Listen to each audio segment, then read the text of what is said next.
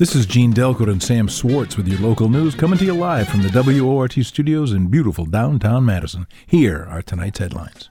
Democratic state lawmakers joined State Attorney General Josh Kaul today to announce a bill package that would address gun violence here in Wisconsin. The bills are a part of what they're calling Gun Safe Summer and look to prevent gun violence and accidental deaths. The first bill would mandate background checks for all gun sales in Wisconsin. The second would enable extreme risk protection orders to be administered by the courts. Those would temporarily remove firearms from someone a judge determines to be in immediate danger to either themselves or others. The final bill in the package would create a sales tax exemption for gun safes, barrel locks, and trigger locks to encourage safe storage of firearms, especially in homes with children. Senate Minority Leader Melissa Agard called on the legislature to take action on the issue, citing popular support and proven results for gun control legislation. Wisconsin's U.S. Representative Mike Gallagher has decided that he will not be challenging Tammy Baldwin for her Senate seat in 2024. Gallagher announced his decision to the Milwaukee Journal Sentinel, citing his desire to stay in the House and continue to lead the, Sen- the Select Committee on China. Gallagher's decision not to enter the race leaves the field open for a number of Republican challengers, including U.S. Representative Tom Tiffany and former Milwaukee County Sheriff David Clarke Jr. State Republicans will meet for their annual convention next week in La Crosse. GOP lawmakers in the legislature introduced a bill directed at alcohol enforcement in Wisconsin last Friday. The measure would, among other things, create a new division in the state's Department of Revenue who would be dedicated to enforcing the state's alcohol laws. Currently, Wisconsin is one of only a few states that does not have a dedicated division for alcohol enforcement, according to the Associated Press. The measure has been greeted enthusiastically by the state's Tavern League, who say that enforcement has been spotty and opaque for years. The move is also likely to crack down on beer of the month clubs or mail order specialty liquors, as both technically violate Wisconsin's prohibition on shipping alcohol directly to the consumer. The proposed measure has a public hearing tomorrow with a projected passage by June 21st. The measure would then head to the governor for approval. Former Dane County Sheriff Dave Mahoney has been tapped to serve as the director of the county's new Department of Justice Reform, County Executive Joe Parisi announced on Friday. The new department was created this year to address racial disparities in incarceration rates in law enforcement incidents. Mahoney, who was county sheriff from 2006 to 2021, will serve as a temporary director of the department while the county begins the process to find a more permanent director. A resolution to approve Mahoney's appointment will go before the county board in the coming weeks. If approved, Mahoney would serve the department until early next year. Today was the first weekday for the new bus routes implemented in Madison over the weekend. The total revamp is the largest service change to the Madison bus system in more than 20 years and includes changes to bus stops, routes, route names, and schedules. Ride guides in bright yellow vests are at stops and transfer points to answer questions riders might have about the new system. Riders who are trying to determine how to navigate the new system are encouraged to plan their route on the Metro website. Printouts of the new schedules are available on Metro buses or can be requested in the mail. The American Red Cross and the Urban League of Greater Madison are asking for black blood donors in order to help fight sickle cell disease, according to Madison 365.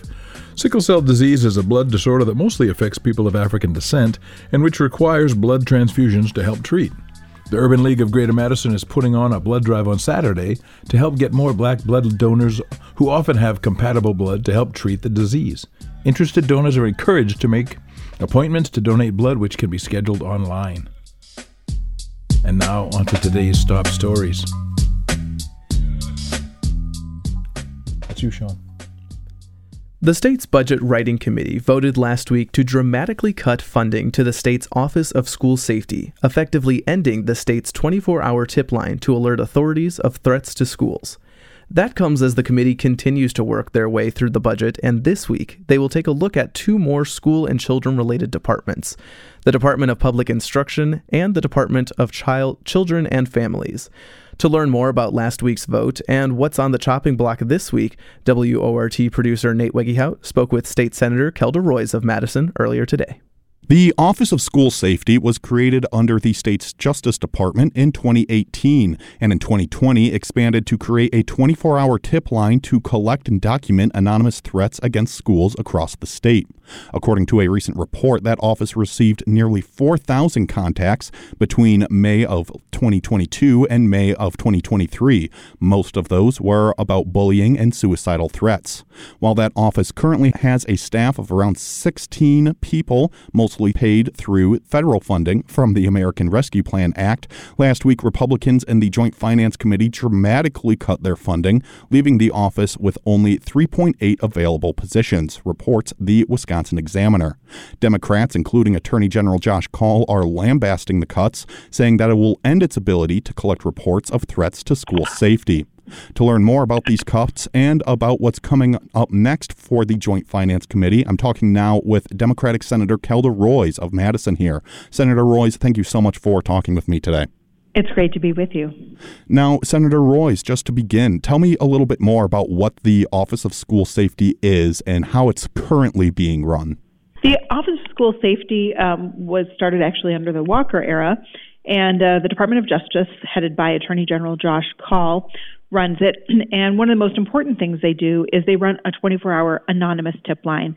This is a place where young people, you know, teenagers, as well as teachers and administrators can call and anonymously report a tip, um, whether it's a threat, whether it's something they heard that concerned them, or um, in many cases, uh, reports of bullying or potential self harm or suicidal ideation this is incredibly important because you know young people can be isolated and we want to make sure that we can take action before something terrible happens and then it, the, those tips are analyzed by experts at the department of justice and then action is taken to just check in with the person who may be at risk and connect them with services that they needed. This is just an incredibly important service for everyone in our state that helps keep kids and schools as safe as they can be.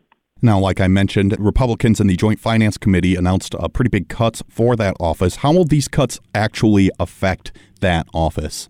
Well, unfortunately, uh, it means that the Department of Justice is going to have, I think, a very difficult time maintaining a tip line because there will be not the funding for analysts to actually follow up on those tips. And um, that needlessly puts our young people and our communities at risk. This is really important work. It takes highly skilled professionals, and you have to be there to answer the phone and to analyze the information that comes in. And um, at a time when we have a $7 billion surplus and Republicans are refusing to take other actions that could help keep our community safe, like gun safety measures, it's all the more important that we have these professionals available um, under the Department of Justice, under Attorney General Josh Kaul. And now, after this meeting last week, you fired back against some of these cuts. Tell me a little bit about that and why, in your eyes, this Office of School Safety is so important. Well, I'm a parent, first and foremost. And I want my kids and every kid to be safe in every school in the state. And it is so important that young people, and times when we know there are all kinds of struggles that they have, whether challenges with peers and bullying, whether um, challenges with mental health and self harm, or in the worst case scenario, someone who might be thinking of committing a violent act. We need to have intervention steps to prevent the worst from happening, to help young people. And in my mind, it's hard to imagine something that would be more important for government to fund. And the fact that Republicans just said, nope, shut the office down functionally by defunding it is just absolutely an outrageous decision that's going to harm our students. Now, Republicans did fund a few different programs sort of related to school safety last week, including around uh, $2.5 million for schools to make critical incident maps and another half million dollars for the ongoing task force on internet crimes against children. Uh, what, what are your thoughts on those proposals that were uh, brought up last week? Well, overall, uh, what Republicans did was absolutely minimal. Governor Evers and Attorney General Kaul requested significantly more money for types of crime fighting that you mentioned and other things that are really important to keep communities safe. And time and time again, Republicans have said, no, we're not going to provide the funds that you've requested, despite having a historic surplus. So the fact that they've given a dollar to a program that needs 10 is no cause for celebration, and they certainly don't get a pat on the back for doing it. So now that all took place last week. I want to pivot now to what's coming up this week, uh, specifically starting with tomorrow. The Joint Finance Committee will be taking up uh, public school funding, correct? What, what can we sort of expect there? Well, uh, you know, Wisconsin schools are still struggling from the devastating cuts of the Walker era and the money that is suctioned off to pay for private unaccountable voucher schools. Um, that comes right out of our dollars for public schools. So despite the deal that uh, Governor Evers reached with Republican leadership, I think, in in my view, and um, those of us who are concerned about public education, you know, we still have a long way to go in terms of supporting public education. It's great to see an increase in public schools, but the reality is that our schools are being asked to do so much with very little, and we need to adequately fund our our public schools. And this is a something that can differentiate Wisconsin and help make us a great place for everyone to live and learn and thrive. But that's only going to happen when our public schools get the funding they need and deserve. And have Republicans released any specifics about what, how much they are going to fund public schools, or, or how that compares to Governor Evers's proposals? Yeah, unfortunately, the devil is in the details with these types of things, and uh, one of the challenges we have on the Joint Finance Committee is that Republicans are very good at uh, manipulating the media and grabbing a, a good headline, but when it actually comes time to allocate the funds, for instance, um, that's where they fall short. And so I'm very eager to see the details of what they're going to propose. Um, I'm going to keep an open mind and be hopeful, as I always am, that they will rise to the occasion and do the right thing here. But I'm going to want to verify exactly what is in their proposal, and I can tell you that it's going to fall far short of what Governor Evers had originally proposed um, for our K 12 public schools, which was about $2.3 billion. And our schools need it, and they deserve it. And now that'll be happening tomorrow. I believe that takes place, uh, that hearing will take place at around 1 o'clock tomorrow. And then on Thursday, the Joint Finance Committee will be taking up the Department of Children and Families. Uh, now, I know earlier last month there was the uh, child care providers held a day without child care where they sort of closed their doors, calling mm-hmm. for more more funding. Uh, for child care facilities and workers across the state. Uh, what what can we sort of expect to see happen on Thursday? Well, uh, on Thursday, I think it's uh, fairly open. I, I think there are some individual Republicans who would like to extend the child care counts program because they understand that it will be devastating to our economy throughout the state to lose thousands of child care slots, which what is what will happen if we don't extend funding for child care counts. That said, I, I think time and time again during this budget session, Republicans have underfunded critical priorities, despite the fact that it's going to hurt the economy and hurt Wisconsinites everywhere, including the very people they represent in their districts.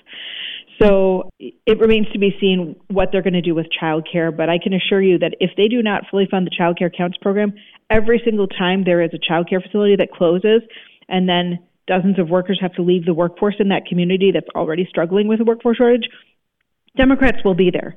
And we will be uh, raising hell and making sure that people know who is to blame for the closures that these centers will experience. And you mentioned the Child Care Counts program there. Can you just very briefly lay out what that program is and what Governor Evers proposed for that program?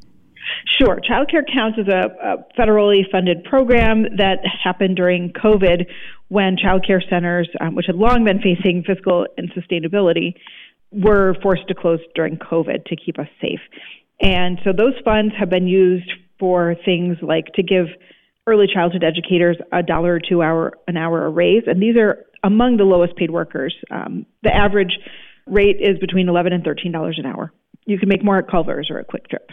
So these are people doing incredibly important work for little pay or helping keep tuition rates more affordable for parents. And I say this as somebody with three young kids, um, two of whom are in daycare, and the average cost of daycare for an infant in many parts of Wisconsin is more than it would cost to send them to UW Madison for a year, which is insane. So it is an unaffordable cost for most families. So these funds help bridge that gap to increase pay for workers and to lower costs for families so that it is affordable and sustainable for child care facilities to operate. You know, you can't automate childcare.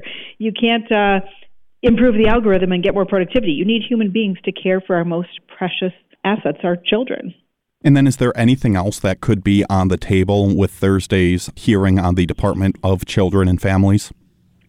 Well, there's certainly a lot of programs, uh, important work that the Department of Children and Families does.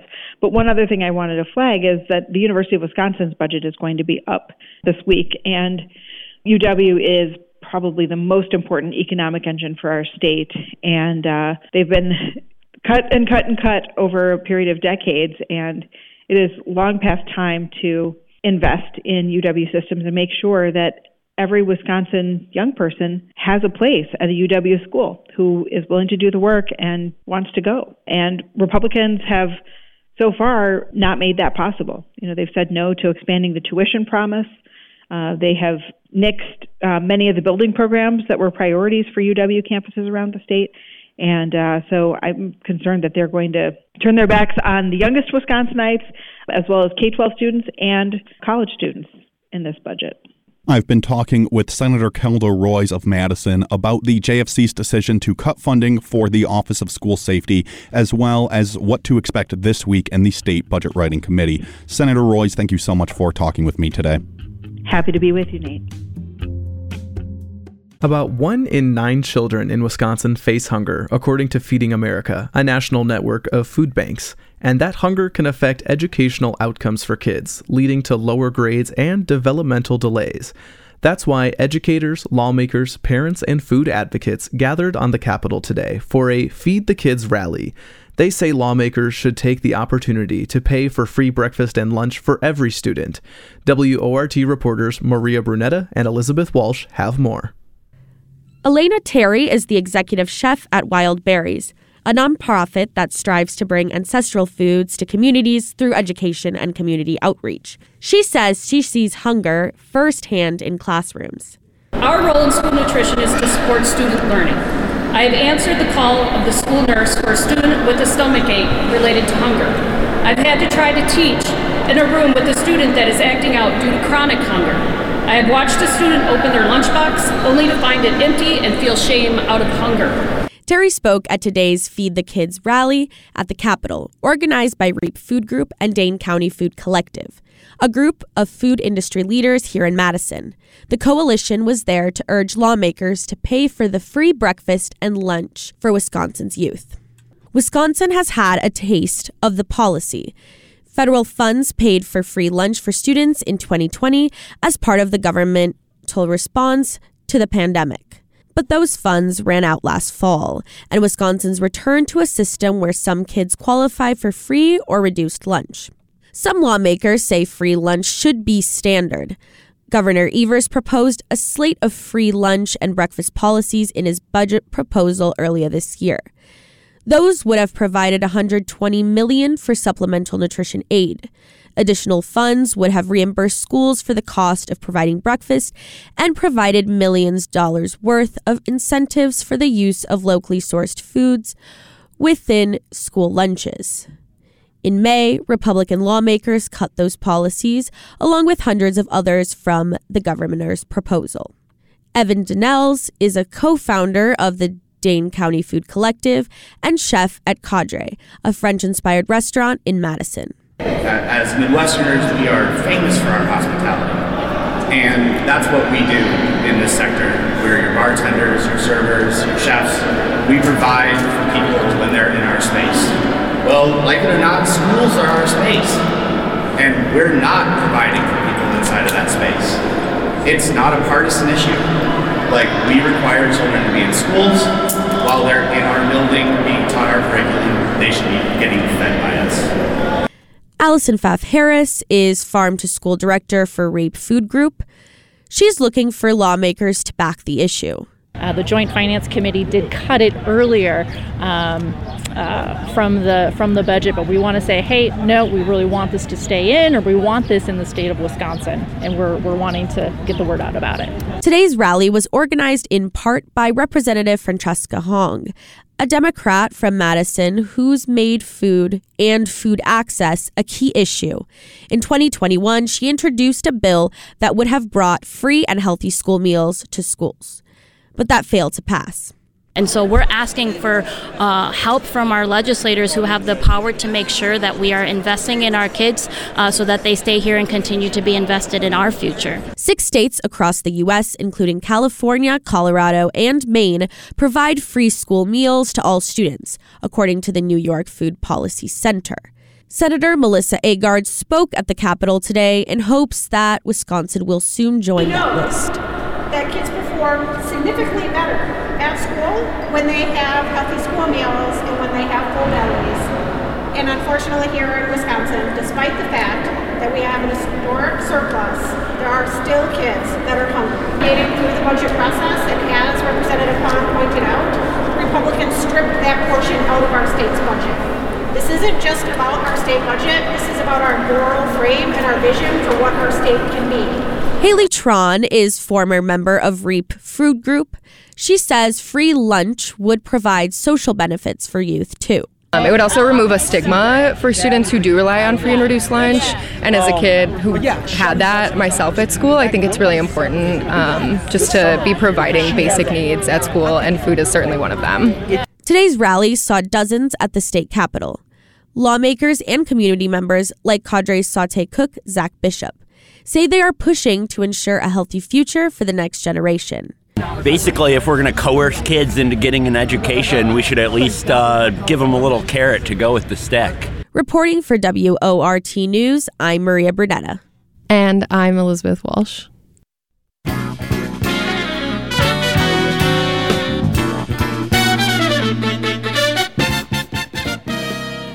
The time right now is just about 6:33 and you're listening to the local news here on WORT. I'm your host Sam Swartz here with my co-host Gene Delcourt. Thanks for joining us. In what political experts are calling a surprise decision, the U.S. Supreme Court has struck down Alabama's congressional district map, citing its negative impact on black voters. Those who have long called for an end of gerrymandering boundaries feel hopeful as a result of the outcome, including in Wisconsin. Mike Moen with the Wisconsin News Connection has more. Civic engagement groups around the country, including in Wisconsin, are cheering Thursday's U.S. Supreme Court decision that upheld a key provision of the Voting Rights Act. The court struck down Alabama's congressional map, noting that gerrymandered boundaries diluted the voting power of black residents. The outcome is reverberating in states where redistricting has been a thorny issue. Wisconsin is among them, and Greg Lewis of the group Souls to the Polls Wisconsin says the ruling gives credibility to arguments that marginalized populations often lack a political voice because of the way voting districts are drawn. This scorched earth politics, this win at any cost, must stop. It has to be fair for everyone, not just a few. Those calling for fair maps in Wisconsin were already hopeful after April's state Supreme Court race. The outcome saw liberals secure a majority among justices. Republicans, who have led redistricting efforts in Wisconsin, have long denied that they rely on a skewed approach, arguing that Democrats have made themselves unappealing to voters. Lewis hopes the recent court activity especially gets the attention of black voters who have felt alienated by the process. People say that why should I vote because it doesn't make a difference. And it has become a problem that has been keeping people suppressed from voting. Past research from the University of Wisconsin has shown that the state's voter ID law has had a negative effect on turnout among voters of color. Meanwhile, political scientists predict this week's U.S. Supreme Court decision will change the trajectory of certain House races for the 2024 election. Mike Moen, Wisconsin News Connection. Find our rate trust indicators to support transparency and accuracy at publicnewsservice.org. Support for this reporting was provided by the Carnegie Corporation of New York. This Saturday is the anniversary of the day in 1971 when the New South Wales Builders Federation workers began a green ban to preserve the parkland known as Kelly's Bush near Sydney, Australia. This led to further green bans, preserving billions of dollars worth of land, most of which, including Kelly's Bush, are preserved to this day. Feature contributor Harry Richardson has the story. For Joe Hill and Cesar Chavez, who fought in their own time. For our brothers and our sisters up and down that picket line. For the unnamed and unnumbered, who struggle brave and long. For the union men and women standing up and standing strong. This Saturday, June 17th, is the anniversary of the date in 1971 when construction workers in Australia began a green ban in Kelly's Bush near Sydney, refusing to build anything in one of the last open spaces in the area. The New South Wales Builders Labourers Federation, NSWBLF, was the union behind this environmental victory. Their refusal to build a luxury home development, together with local women's campaigns to save the park, worked. To this day, Kelly's Bush remains an open space. Later, the Union engaged in more green bans, stopping billions of dollars of harmful development over the next four years. Much of this land remains preserved to this day. The stage for this struggle in Australia was set by the post war immigration and technological changes in construction, such as increased use of concrete and cranes, leading to a skilled workforce losing power on the worksite. Skilled construction workers were organized in a different union than the unskilled workers in the NSWBLF. So called unskilled workers, such as crane operators, began to assert their power on the worksite. As one upset architect put it at the time, the crane driver and the dogman can tie up the whole site. Dogmen stood atop crane loads and helped guide them to where they needed to go. Post war political changes in the unions began to enable new militant approaches such as green bans. The Communist Party, CP, won key union positions in several industrial unions and organized a rank and file group within the NSW BLF. This group began to address miserable conditions for construction workers, such as underpaid temp jobs, dangerous working conditions, and poor or non existent bathrooms and break rooms. The corrupt union leader, Fred Thomas, ordered violence and intimidation against them, but the reformers persisted and won union leadership in 1958. They also formed an alliance with the more militant skilled trades construction workers. They increased meeting participation and launched militant actions. By the late 60s, workers were also more diverse immigrant, indigenous, and young, often with activist experience, ready to try non traditional approaches, and confident to demand more, since a strong labor market meant they could easily find a better job elsewhere. By 1968, the reformers in the NSW BLF spearheaded successful job actions that nearly equalized their pay with the skilled workers. Militancy was aided by the union's increasingly democratic structure, where rank and file workers had a strong voice in running the union and planning actions. Immigrant and indigenous workers were included when the union hired translators for members and multilingual organizers. A number of indigenous activists worked day jobs as laborers and were strongly supported by the union. Advancing racial justice, the union helped fund the Indigenous Workers newspaper and hired an indigenous organizer, Kevin Cookie Cook. Cookie helped organize union resistance to the eviction of indigenous squatters in Redfern in Sydney's inner city. Redfern was and remains one of the country's centers for indigenous life. Militancy was aided by the union structure. Leadership positions were rotated regularly, and paid staff wages equaled those of an average laborer. Organizers were appointed at branch meetings. All job actions were decided by mass meetings, and strikes were controlled by member run committees. When Kelly's Bush was taken over by a developer, A.V. Jennings, for medium and high density apartments, local women fought back, becoming known as the Battlers for Kelly's Bush. They went to the local council, the mayor, their state rep, and premier, all to no avail. Finally, they sought out the New South Wales Builders Labourers Federation. The union leadership was sympathetic and asked the women to call a public meeting to show community support. Over 600 people turned out and formally asked for the Union's support. Adopting a tactic tested in previous struggles, the Union called for the Green Ban to save Kelly's Bush. In retaliation, A.V. Jennings threatened to build the development with non union labor using scabs. In response, building workers on an office project in North Sydney sent a message to their bosses. If you attempt to build on Kelly's Bush, even if there is the loss of one tree, this half completed building will remain so forever as a monument to Kelly's Bush. A.V. Jennings backed down, and the message alarmed area developers. This set the pattern for a wave of green bans that lasted for four years and stopped billions of dollars of developments harmful to local communities and the environment. And that is our story for today. For the past is the past, I'm Harry Richardson. In the first week of June, New York City had the dubious distinction of having, get it, the worst air quality in the world. Driven by prevailing air currents, smoke from hundreds of Quebec forest fires transformed the New York metropolitan area into an orange, haze filled scene from a dystopian science fiction movie.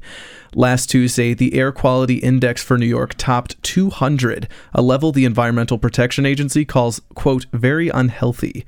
Outdoor events, including Major League Baseball games at Yankee Stadium, were canceled and residents were advised to stay indoors. Vijay Limaye is a senior scientist and director of the Science and Society program of the Natural Resources Defense Council. He spoke with 8 o'clock Buzz Brian Standing earlier today to talk about the current reality of the climate crisis and how it will continue to affect communities across the world as well as here in Wisconsin. So, is this something we're going to be seeing more of? We, we hear climate change is going to make things a little wetter, but we I don't think people anticipated this level of fire activity on the eastern part of the, the continent. Absolutely. You know, climate change may not be lighting the fire, but it's absolutely fanning the flames.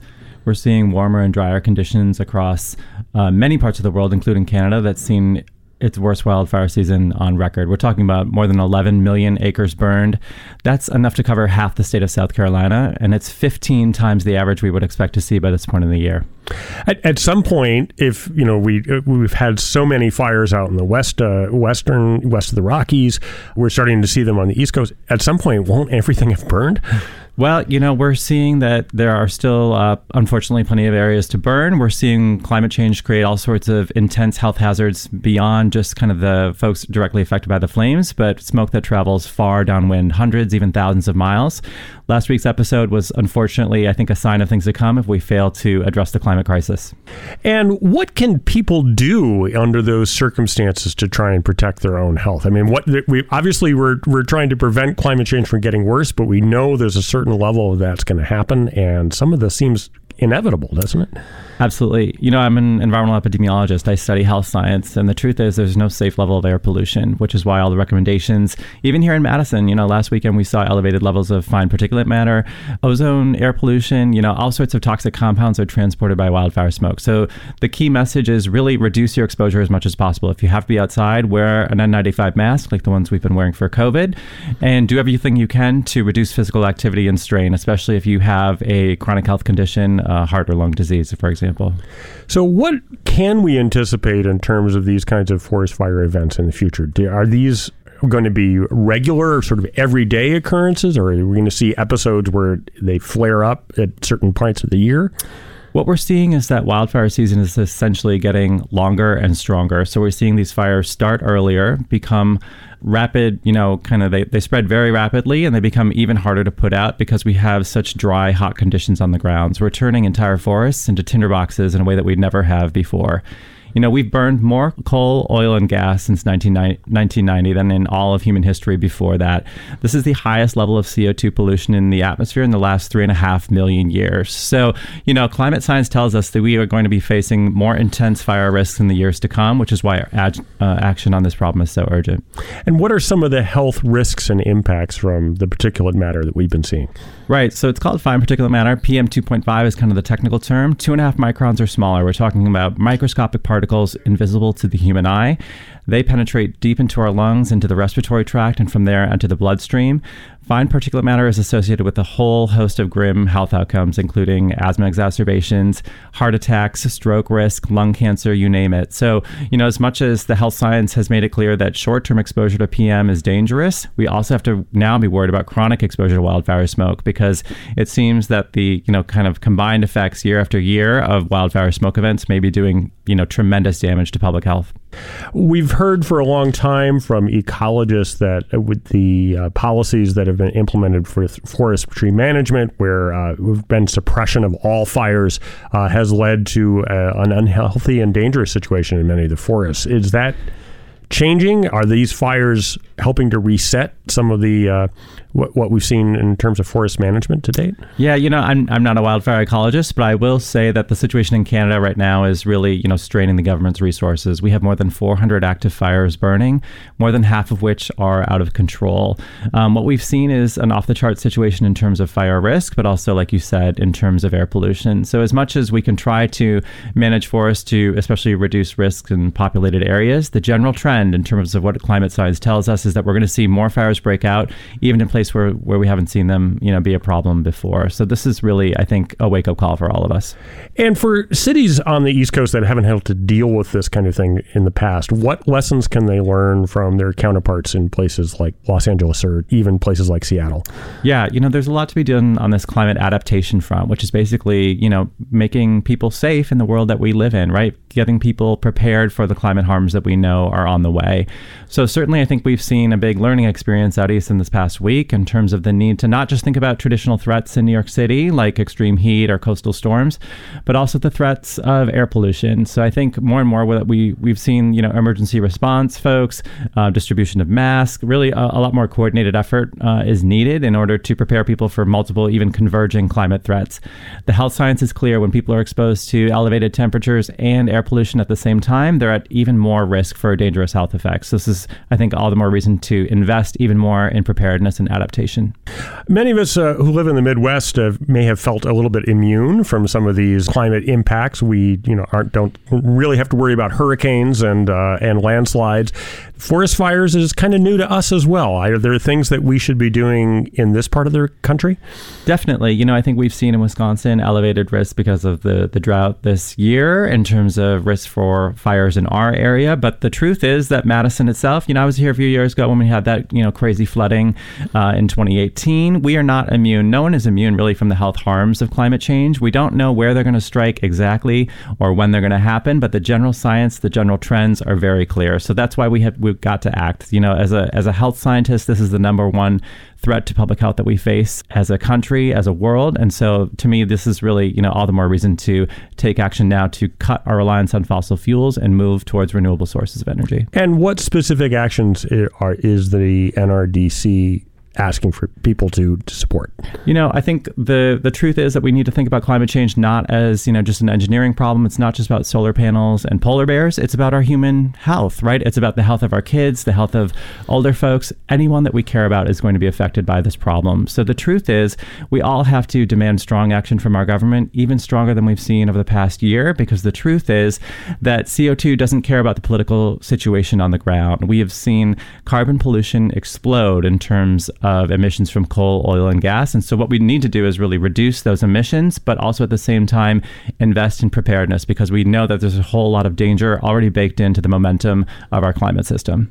It seems like a lot of the recommended responses to reducing carbon in the atmosphere uh, are, as you say, an engineering or technological solution. But it seems like in order to make the kinds of changes we really need, we need some societal and lifestyle changes. That's a hard lesson, I think, for most people to take, and one that I think most people resist. What would those changes actually look like if we were going to meet the car- the carbon goals, for example, that would uh, prevent this from getting worse? So the truth is that a lot of the actions that we need to take to deal with climate change can benefit our health in the near term. Uh, Jonathan Patz and Tracey Holloway, professors here at UW Madison, have done pioneering work, including studies showing that you know reduction in car trips and you know in substitution of bike trips. And here in Madison, one of the bo- most bikeable cities, you know, in the entire country would help to make a big dent in the climate problem. It would also help us deal with the, you know, gigantic chronic disease threats that we face in this country in terms of the obesity epidemic, heart disease, chronic conditions that are right now costing Americans millions of dollars and harming their health day to day. So the truth is that actions to deal with the climate problem can also benefit all of us in the near term. And they're not just about, you know, saving future generations or thinking 100 years into the future. This is very much uh, a situation where action now delivers real benefits that are tangible. So get out and bike and turn off your air conditioning unless the air quality is so bad that you can't do those things, right? Well, yeah, you know, we've done some work here at UW with with Professor Patz and Professor Holloway showing that if we continue to rely on fossil fuels to power AC, we're going to make the climate problem even worse. It kind of feeds on itself. So this is why we need kind of a, a systematic way to address the problem because these threats are so interconnected this all seems kind of hopeless at the moment. I mean, is there any glimmer of, of hope, or are you seeing any positive signs out of these kinds of disasters? You know, while there have been really, you know, these unprecedented dangerous events all around us and they've been intensifying, I am hopeful. I think we've seen in the last, you know, nine, 12 months, unprecedented action, thankfully, from the highest levels of government in our country. And I think momentum is building certainly globally to recognize that we only have a limited window of time to really deal with this threat before we reach a point of no return. So I think, you know, action is something that happens at the local, regional, state, and national level, but we're also seeing the international community community really come together to address this problem. One of the things that I think causes, you know, a feeling of hopelessness among folks is the scale of the problem. And even if you make your own personal lifestyle choices, uh, the impact that you're going to have on a global scale is pretty minimal. And it requires those large institutions that you're talking about, corporations and governments, military operations, things like that, to really make a dent in it. And how do we muster that will to try and drive those large lumbering institutions in the right direction? You know, I think there's a number of strategies. What we're doing right now, and even just talking about climate change and connecting what we saw last week, which was very dramatic, to the overall crisis that we know is underway, is important. People are really not talking about the climate problem as much as they should be, given all the evidence of effects that we see all around us. I also think it's just really important to think about all the people that you care for. This is about human health. This is about well being. This is about securing a livable future for us right now and, and for, you know, think about kids in schools who are going to be at risk of extreme heat or air pollution when they go outside. You want people to be able to enjoy and thrive in the future and not be dealing with escalating climate threats. So, anyone you care about and you yourself will be affected by this problem one way or another. And so, I think, you know, as we talk about this problem right now, we are building the case for even more sustained action. All right, we've been speaking with Vijay Limaye of the Natural Resources Defense Council. Thank you so much for joining us in the 8 o'clock buzz. Thank you, Brian. And that was 8 o'clock buzz host Brian Standing. It's Monday, and that means feature contributor Harry Richardson brings us two new movie reviews.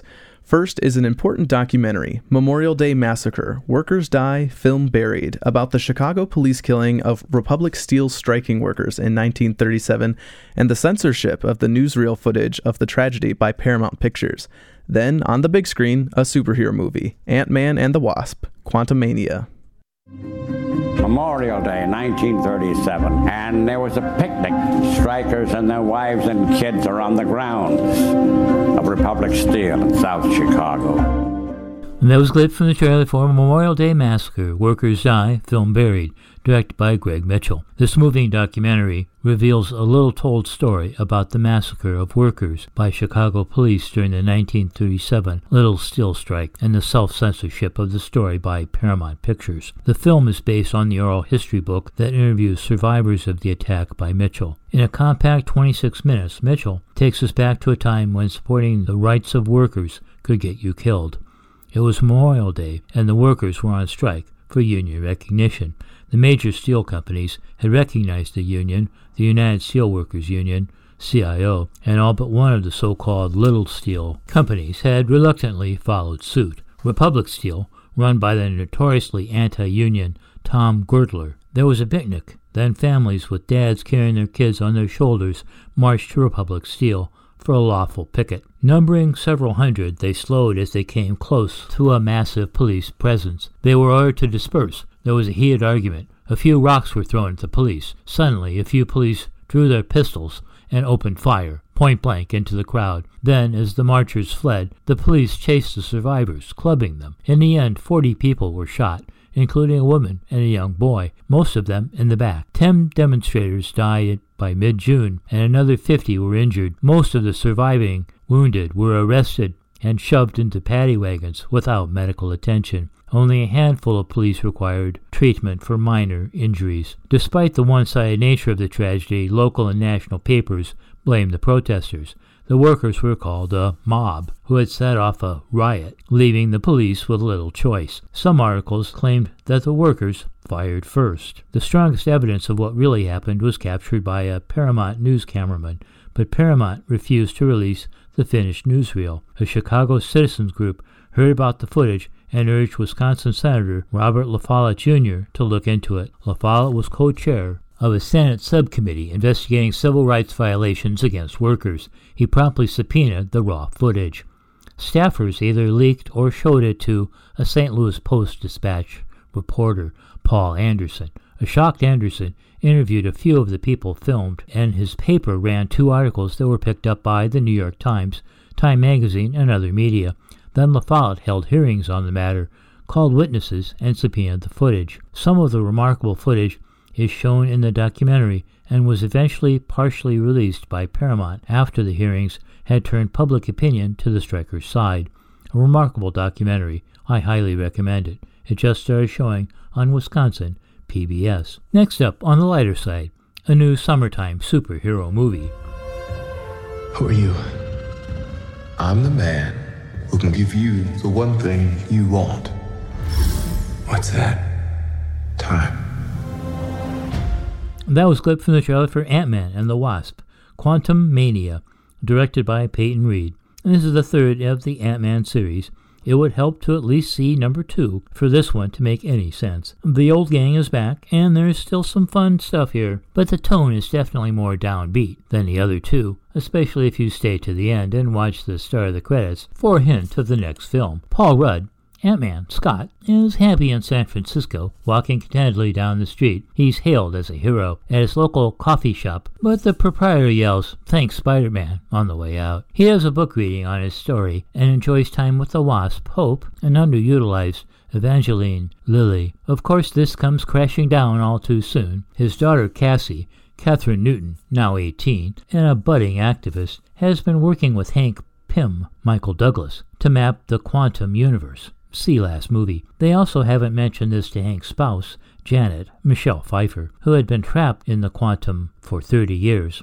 See last movie again. When Cassie decides to show her dad what she's been up to, all five of our characters are in the lab when the machine is switched on despite Janet's desperate warning, and they are all sucked into the quantum realm. The realm has a Class A villain trying to escape, a convincingly scary Kang, Jonathan Majors. They clash and our story really takes off. There's also a fun cameo from Bill Murray. All in all, a fun, if darker, Ant-Man edition.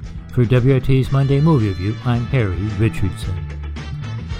And that does it for our show. Thanks for listening to WORT's live local news at 6. Your headline writer this evening was Nate Carlin. Your reporters were Maria Brunetta, Elizabeth Walsh. Welcome aboard, Elizabeth and, and Maria.